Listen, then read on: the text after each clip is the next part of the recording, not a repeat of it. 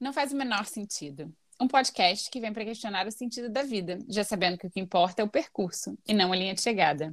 Até porque, se você parar para pensar, chega logo no final é algo que não faz sentido nenhum. Um espaço para a gente dividir as infinitas questões existenciais dessas duas sonhadoras que estão sempre em busca. A gente te convida a se questionar o porquê de algumas das nossas certezas, enquanto de quebra tenta entender o sentido do que a gente veio fazer aqui.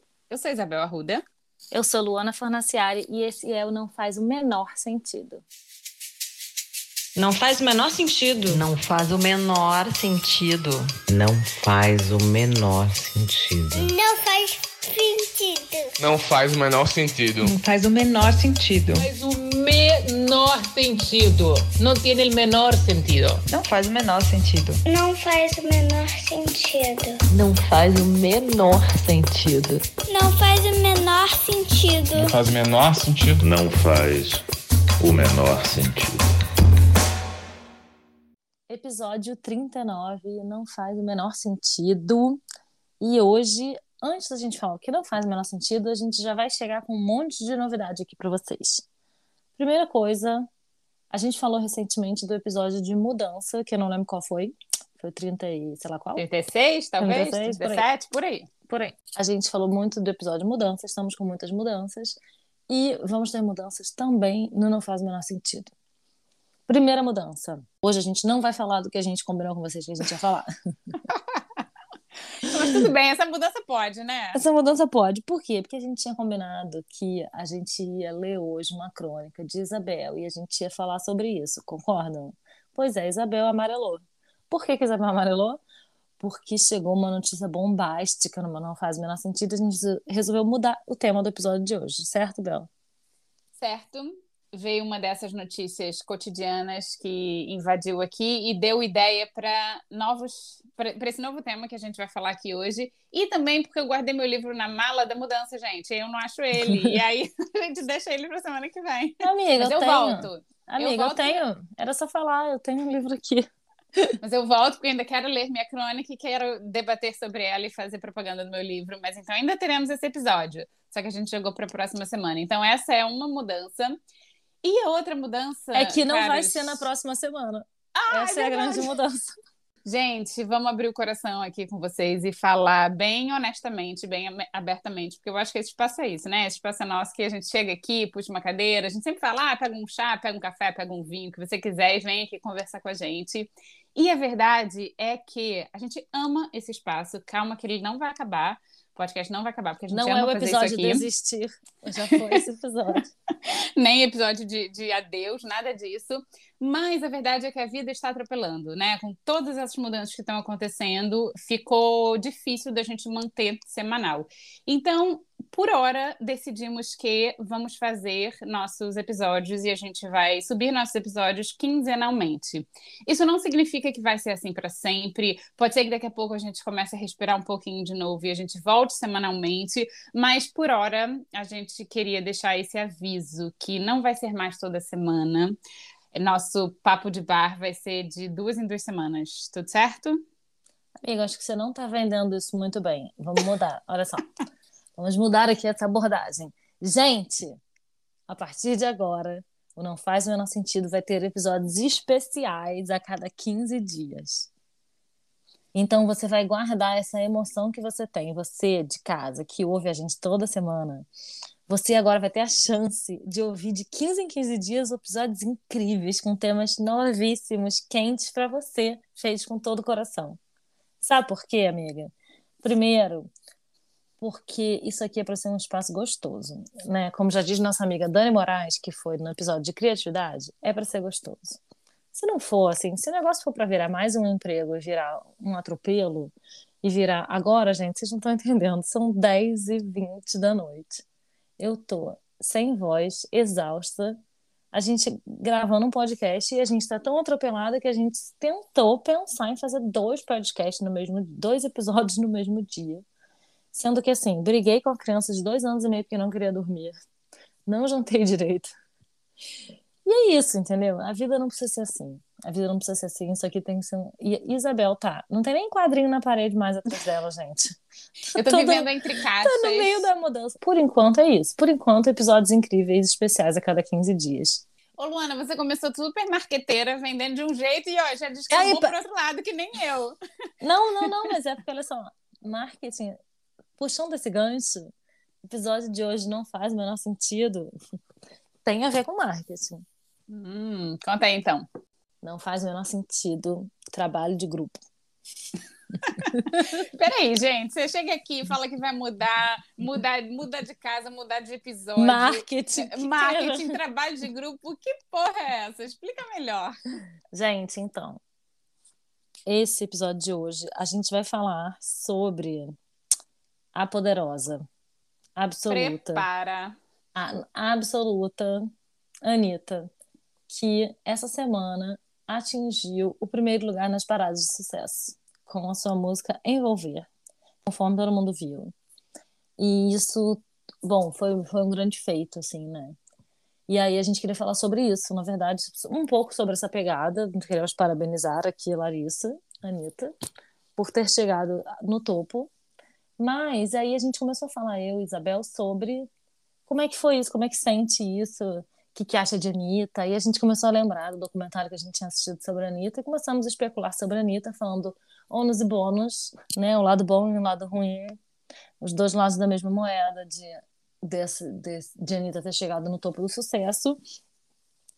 E chegamos à conclusão de que eu não gosto de fazer trabalho de grupo. E pelo visto, nem a Anitta. Eu amo fazer, eu amo fazer trabalho de grupo. óbvio que você ama Eu- trabalho de grupo. Sempre! Eu sou da, da galera, gente. Eu sou das pessoas. Eu gosto de gente. Eu não gosto de fazer nada sozinha. Eu gosto de fazer trabalho em grupo. Ai, gente. Mas eu não gosto. é, Tem algumas coisas que eu não gosto em trabalho de grupo. É, é trabalho de grupo sempre, tem- sempre tem aquela pessoa que faz mais, a que faz menos, a que enrola, que sempre tem alguma briga, alguma treta. A Isabel né? é a que traz a alguma coisa. pipoca. A Isabel é a que traz a pipoca. Eu adoro trabalho de grupo, porque é isso, eu gosto da coisa do, do coletivo, né? Sempre gostei, assim, desde sempre. E também eu sempre fui a criança, adolescente, né? A jovem. é, que odiava se expressar, odiava estar ali na frente de todo mundo. Então, tra- e, e trabalho de grupo era ótimo, porque alguém fazia essa parte por mim, que essa, era essa parte que eu odiava, sabe? Mas, vamos falar mais da Anitta aqui, mas só um parênteses que eu queria fazer. A gente está falando aqui do feito de Anitta, que chegou ao primeiro lugar, mas não vamos falar sobre música, qualidade de música, né? Porque se você escuta, se você não escuta, se tem qualidade, se não tem, se as letras são polêmicas. O- o- a gente não, não tá entrando nesse mérito. O mérito aqui é a mulher brasileira, mulher, chegou no topo da parada mundial. E isso eu acho que todo mundo tem que aplaudir de pé, sabe? Independente de juízo de valor nenhum aqui de música, letra, se ela rebola, se não rebola, e o que quer que seja, mas temos que aplaudir de pé o lugar onde ela chegou. Que ela disse que ia chegar, falou, vou ser maior que Beyoncé, não foi isso? E foi Foi. lá e chegou e fez e aconteceu. Então eu acho que isso ela merece o re- nosso respeito, né? Então, você cortou aqui, você não me perguntou, amiga. Não teve empatia comigo. Eu, eu tenho o direito de falar se eu gosto ou não gosto de trabalho de grupo. Por quê? Eu, que acontece? Eu também sou da galera, sabe? Mas eu sempre ficava com raiva da má divisão do trabalho de grupo e sempre me senti muito sobrecarregada, porque eu sempre fui a pessoa que vai lá e resolve. E sempre tem uma pessoa encostada que vai lá e não quer fazer nada. E Verdade. eu sempre tive uma parada, às vezes, de. Sabe quando o professor. Eu gostava de trabalho de grupo, quando você pode escolher o seu grupo. Quando o professor vai lá e divide o grupo por ordem alfabética ou resolve quem vai ficar com quem, e aí que é justamente para misturar e fazer com que você interaja com outras pessoas, ou para criar grupos completamente heterogêneos que não tem nada a ver, cara, já me irritei tanto, tanto, tanto com isso que eu era a pessoa que chegava e falava: daqui que eu faço essa merda toda sozinha, sabe? E aí, e justamente eu sou né, a antítese do trabalho de grupo, e isso reflete na minha vida hoje, de querer resolver todos os problemas de todo mundo, de querer falar, deixa, vem cá, me dá aqui que eu mato essa merda no peito, sabe? E aí fico sobrecarregada, eu pego a responsabilidade para mim. Olha, tem um monte de defeito, mas tem uma coisa, você não pode falar de mim é que eu fujo da responsabilidade. Eu sou uma pessoa que fica olhando a responsabilidade, pulando aqui e ali, onde é que eu posso ser útil, sabe? E aí fico pegando para tentar resolver todos os problemas do mundo. Essa é a Luana no trabalho de grupo. Principalmente porque eu tenho uma coisa do. Eu não sou uma pessoa caxias e eu nunca fui uma aluna CDF. Mas o compromisso é o compromisso. Eu jamais vou perder um prazo. Ia na escola, perdi uma data num trabalho de grupo, sabe? E aí, inclusive, vou contar uma coisa pra você para acabar aqui o assunto de trabalho de grupo, porque a gente tá aqui para falar de Anitta. É. E eu já vou explicar por que que Anitta trabalha de grupo, tá? É, eu não repeti nenhuma matéria na faculdade. Eu era muito boa aluna na faculdade, né? Eu não repeti nenhuma matéria, salvo uma matéria que eu repeti. Por que que eu repeti? Porque era um trabalho de grupo. Eu fiz o trabalho inteiro e a pessoa tinha que imprimir e entregar. E ele não entregou. E aí, eu tinha tirado 10 na prova, tirei zero no trabalho. E fiquei 5 não passei. E aí, quando eu fui ver o resultado, eu falei, oh, peraí, peraí, peraí, peraí, peraí. Porque o trabalho tinha ficado bem feito. Como assim eu tirei zero no trabalho? E aí, eu fui falar com o professor, ele falou, não, vocês não entregaram o trabalho. E eu dei. Um... Aí foi a Luana argumentadora que pensou em ser advogada, sabe? Fui lá e falei, falei, falei, falei, enchi o saco do professor, dizendo que eu não queria ficar naquele grupo porque foi dividido por ordem alfabética, que eu tinha feito o trabalho inteiro, que eu tinha tirado 10 na primeira prova. Não que eu seja, eu não sou CDF, tá, gente? Eu nem fui CDF, assim, eu realmente me dediquei, tirei 10 na primeira prova, e por causa de um imbecil que não imprimiu o negócio que eu fiz. Aí é um pouco demais, né, gente? É um pouco demais. apertar um botão, é um pouco demais. Exatamente. Ele perdeu o prazo, o imbecil lá perdeu o prazo, irresponsável. E aí eu fui falar com o professor, eu falei, olha, eu gostaria no mínimo que assim, assim, você me desculpa, eu entendo, realmente. Mas assim, eu era bolsista da faculdade. Eu falei, cara, eu entendo perfeitamente isso, mas eu vou perder a minha bolsa por conta da irresponsabilidade de uma outra pessoa com quem eu não queria ter feito o trabalho. Então, assim, o senhor pode, por favor, me dar uma prova ou uma outra chance de fazer o trabalho? E pra, porque eu realmente, assim, eu vou me prejudicar muito se isso acontecer. E aí o cara me deixou fazer uma prova. E eu passei, então, e ele, e ele corrigiu. Ele foi realmente muito legal comigo, porque ele não precisava ter feito isso. Quer dizer, foi gentil ele ter feito, né? Mas isso não, não, não, não era obrigação dele ter feito isso. E aí eu consegui e eu não repeti. Então, assim, essa é a minha sensação com o trabalho de grupo. Por que, E que o estamos... que, que isso Ah, tem é, a que que ver isso com tem a? Anitta? Vamos lá.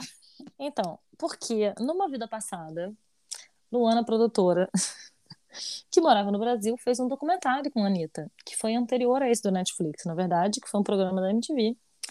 Um documentário. É um programa, eu fiz esse programa chamado Música.doc com a Anitta, que eu tive a oportunidade de viajar para os Estados Unidos com a Anitta. Durante cinco dias, viajamos para Las Vegas e Los Angeles, Luana, Anitta e mais quatro pessoas, em que a gente conviveu praticamente, não 24 horas, porque né, ela dormia no quarto dela e eu no meu, mas assim, a gente conviveu o dia inteiro, o tempo inteiro, fazendo esse documentário sobre a primeira viagem internacional de Anitta. Que foi quando ela. Ah, eu acho que eu não tenho. Tô até pensando se eu tenho cláusula de confidencialidade, mas eu não tenho, não, e também já passou mais cinco anos.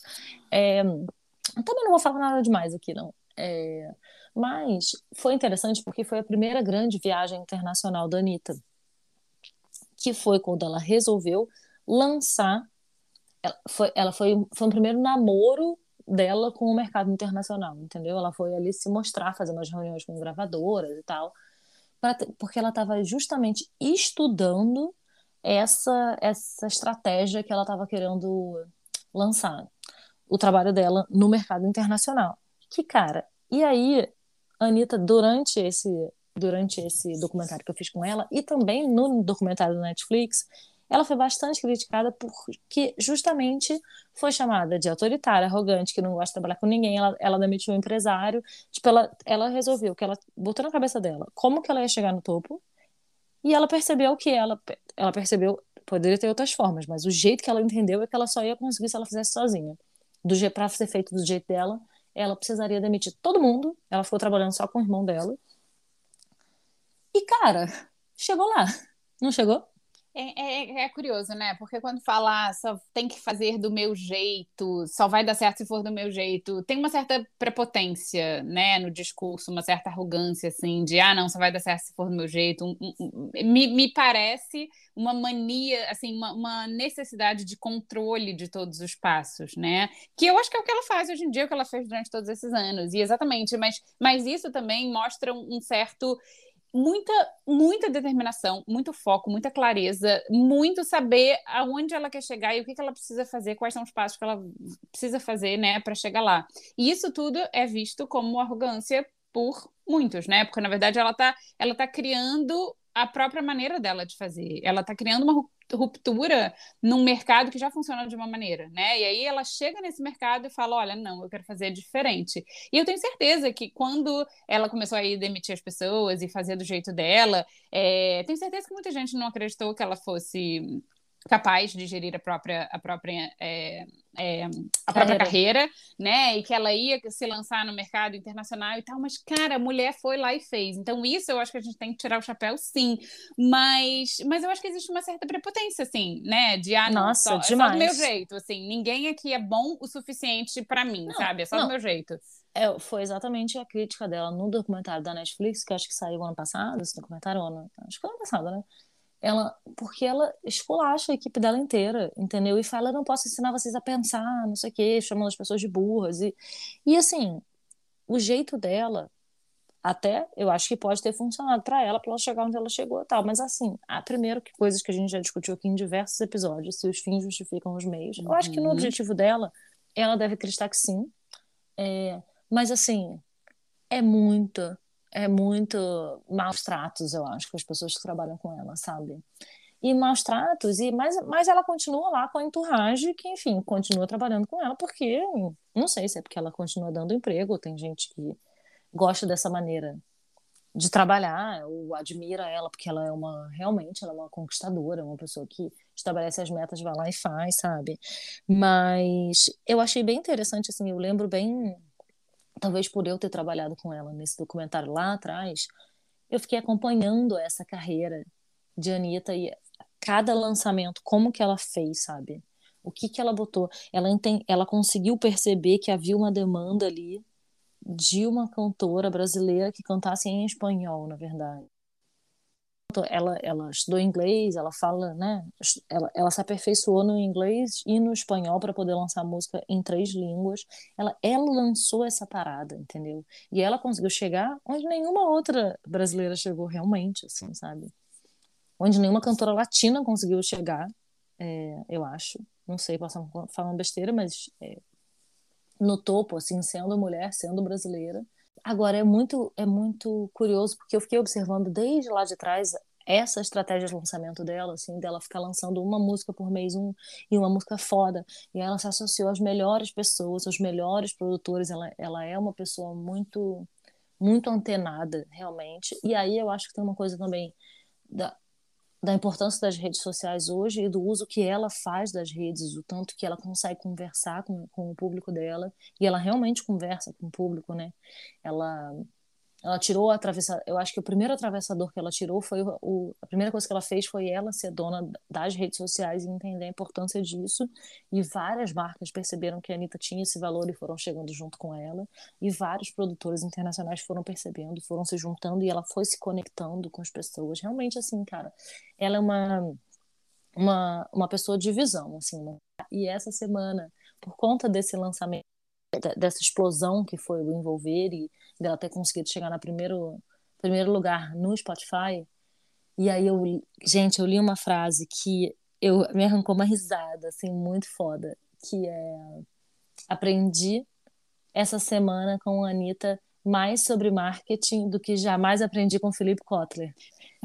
Gente, Felipe Kotler, para quem não sabe, é o papa do marketing, um cara que inventou blá blá blá, os quatro P's lá na minha época de faculdade. É, Felipe Kotler é uma espécie da Dalai Lama do marketing, entendeu? E realmente, a gente aprendeu muito com essa estratégia de Anitta. Eu li essa frase também, dei uma risada também. E assim, a gente está aqui, né, falando dessa coisa de ah, da prepotência, de repente ela trata as pessoas mal, da, da arrogância e tal e tal. Mas eu acho, ela é genial. Essa mulher, ela é brilhante. O que ela conseguiu fazer com a carreira dela, né? A maneira que ela se coloca, a maneira que ela se comunica com o público dela, a maneira que, que ela faz tudo que ela quer fazer, né? Batalhadora e tudo isso.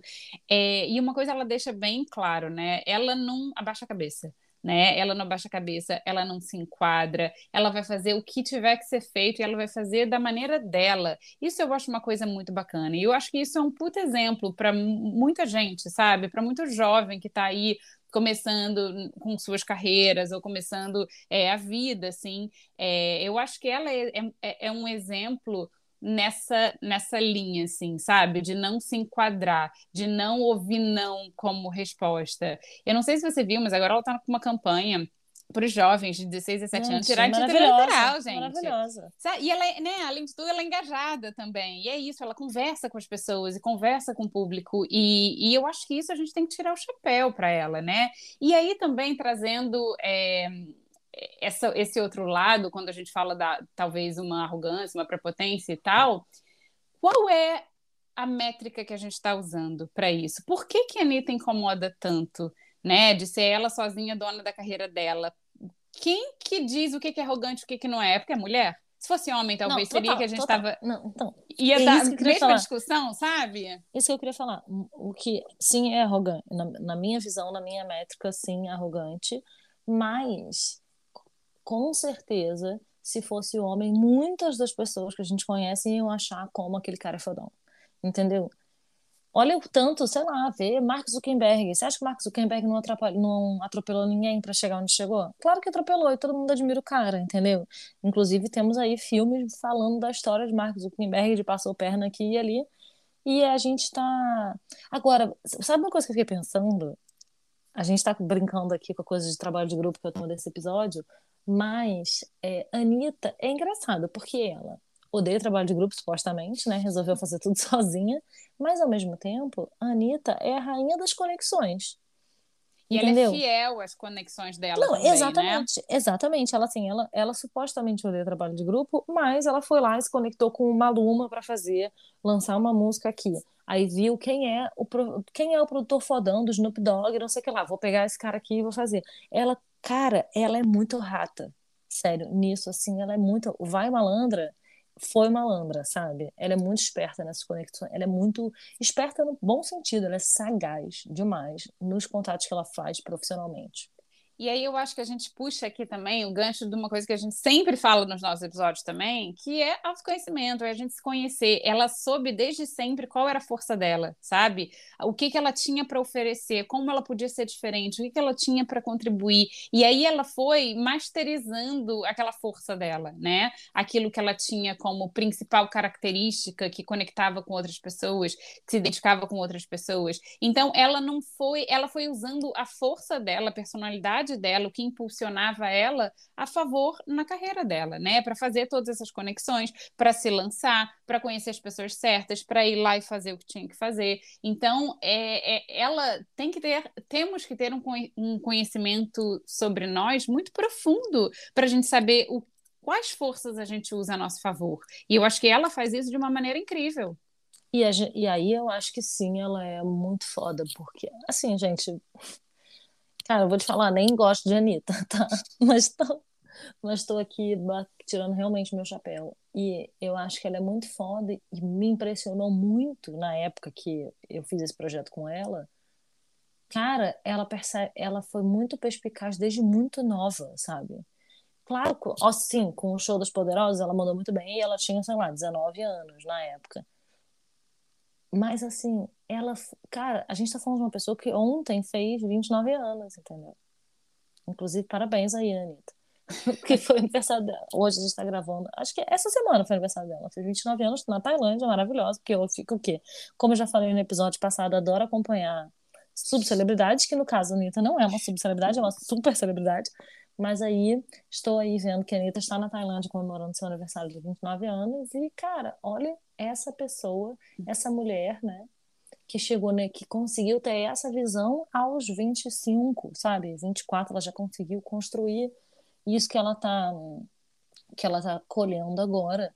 Te ouvindo falar agora, me veio uma outra coisa na cabeça, né? É, puxando esse gancho. Vou te fazer uma pergunta. É, ela, conquist... né, ela, ela teve essa sagacidade, ela conseguiu enxergar isso, né? E aí desenhou a carreira dela para esse sentido. É, pegando aqui atletas, né? Que desde muito cedo, é, sei lá, param de viver a vida e focam só naquilo que eles querem ser atleta. Michael Jackson, que não teve infância, que durante a infância inteira ele só cantava, apresentava, para ele um dia ser esse ícone, esse Michael Jackson, né?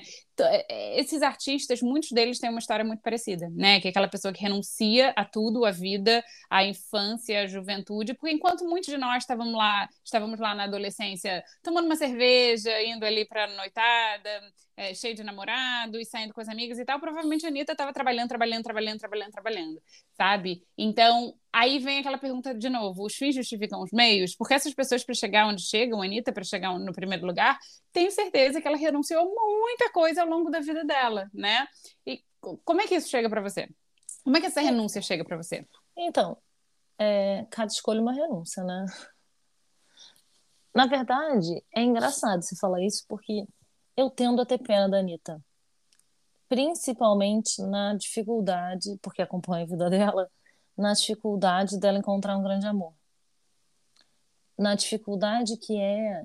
E assim, estamos aqui pegando a Anitta como exemplo, mas sim, é... eu acho que quando é a coisa de, da pessoa que não consegue.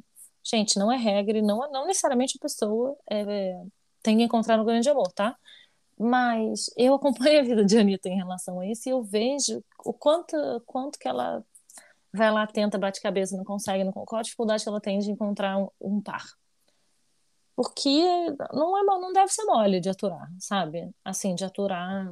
Primeiro que eu acho que é difícil você aturar uma mulher super poderosa, como a Anitta, né?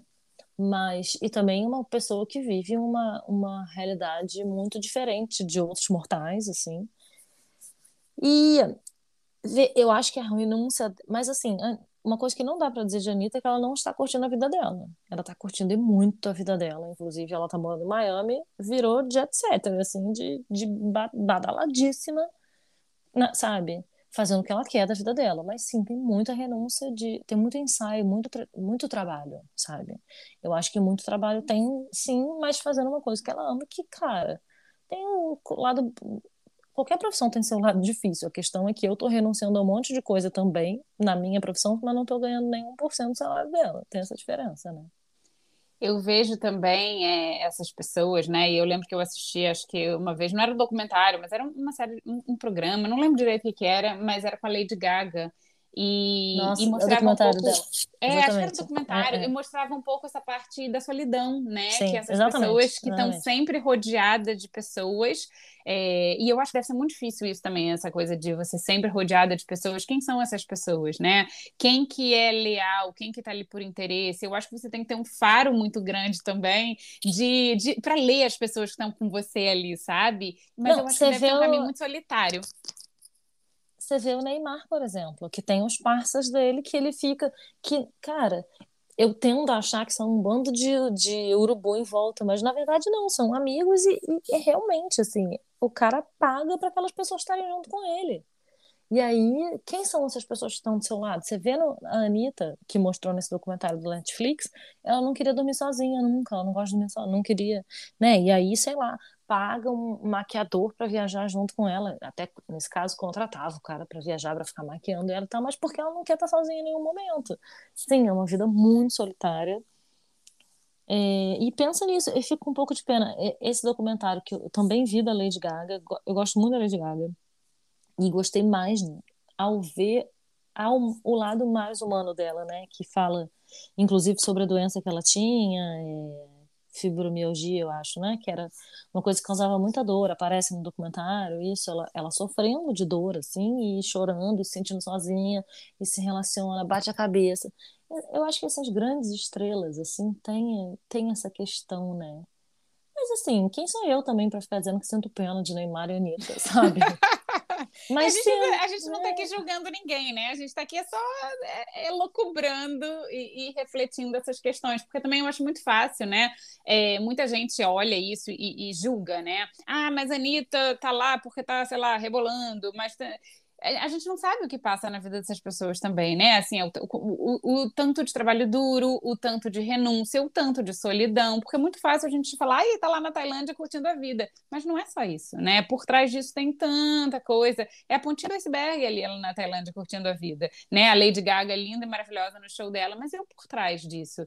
É, tem um ditado popular maravilhoso, não sei se eu já falei aqui, eu acho que já, enfim, não sei. É, todo mundo quer gelo, mas poucas pessoas estão dispostas a encher a forminha, né? E E é bem por aí, porque todo mundo quer aplaudir a Anitta quando ela tá lá no, no primeiro lugar na Tailândia. Mas os bastidores de tudo isso não é uma vida fácil, não. Tá aí um belo exemplo de trabalho de grupo, é quando a pessoa enche a forminha. Uma briga que eu vivo a vida inteira, em todas as casas que eu moro, eu enfrento essa dificuldade de achar a forminha cheia de gelo. Olha, eu vou te falar que aqui em casa eu sou a que não enche a forminha. E, inclusive, a gente já se empodeceu tanto que nem tem mais forminha. Nem tem gelo, foda-se. nem tem gelo. Tá tudo Gente, certo. meu sonho, meu sonho é aquela geladeira que sai a aguinha na porta E e, faz geladeira e faz gelo, gente. É um sonho. Tá aí, Então, meta em de uma- vida. Anitta, Anitta, estamos aqui dando, te dando essa moral.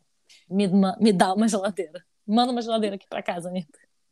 Ó, vou te falar que em uma das minhas sete casas aqui no Canadá, a minha passada tinha geladeira que saía aguinha com gelo. E eu quase não me mudei daquela casa só por causa do gelo da Ah, eu geladeira. não, não, gente. Amiga, deu mole. Deu mole. Cara, Bel, mas sabe o que é foda? Assim, beleza, chegamos até aqui, entendemos que a Anitta é super poderosa, é incrível, mas tem uma coisa que a gente tem que falar, porque eu e você a gente já conversou sobre isso várias vezes, e eu acho que é o momento da gente trazer, que assim, além de tudo isso, que sim, ela é foda, sim, ela não gosta, não, ela não gosta de trabalho de grupo, sim, ela é uma conquistadora. Tem uma questão que você falou lá atrás, ah, a gente não vai entrar aqui no mérito se rebola ou se não rebola, se a música é boa ou ruim. Mas, cara, tem uma questão que eu sei que te incomoda e me incomoda muito também, que é a questão da hipersexualização do trabalho de Anitta. E aqui a Anitta está sendo pega como bucha do negócio, mas assim, a gente pode citar a Luísa Sons, a gente pode citar vários ícones dessa geração que, assim, tem me incomodado demais essa questão, sabe? E eu acho que a gente talvez tenha que fazer todo um novo episódio só para falar sobre o quanto que isso é empoderamento feminino e o quanto que isso é uma hipersexualização do mercado que vende que isso é ser poderosa, isso é ser feminista, mulher independente que tem o domínio sobre seu corpo. E eu não sei, sabe?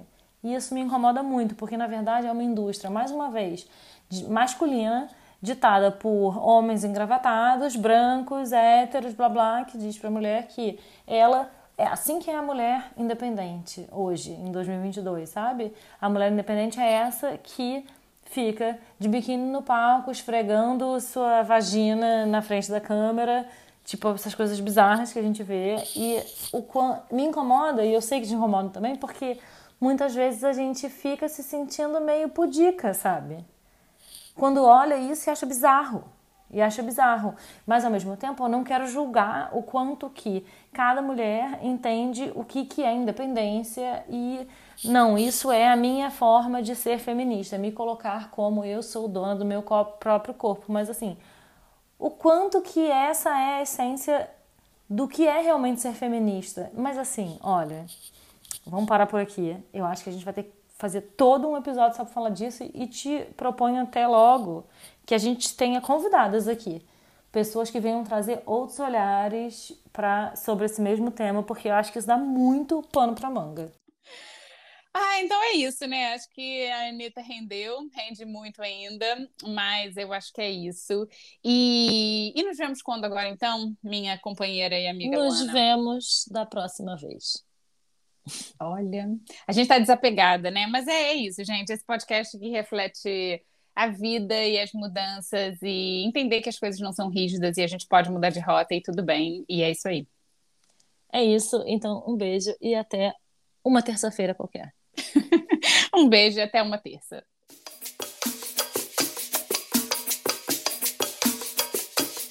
Não faz o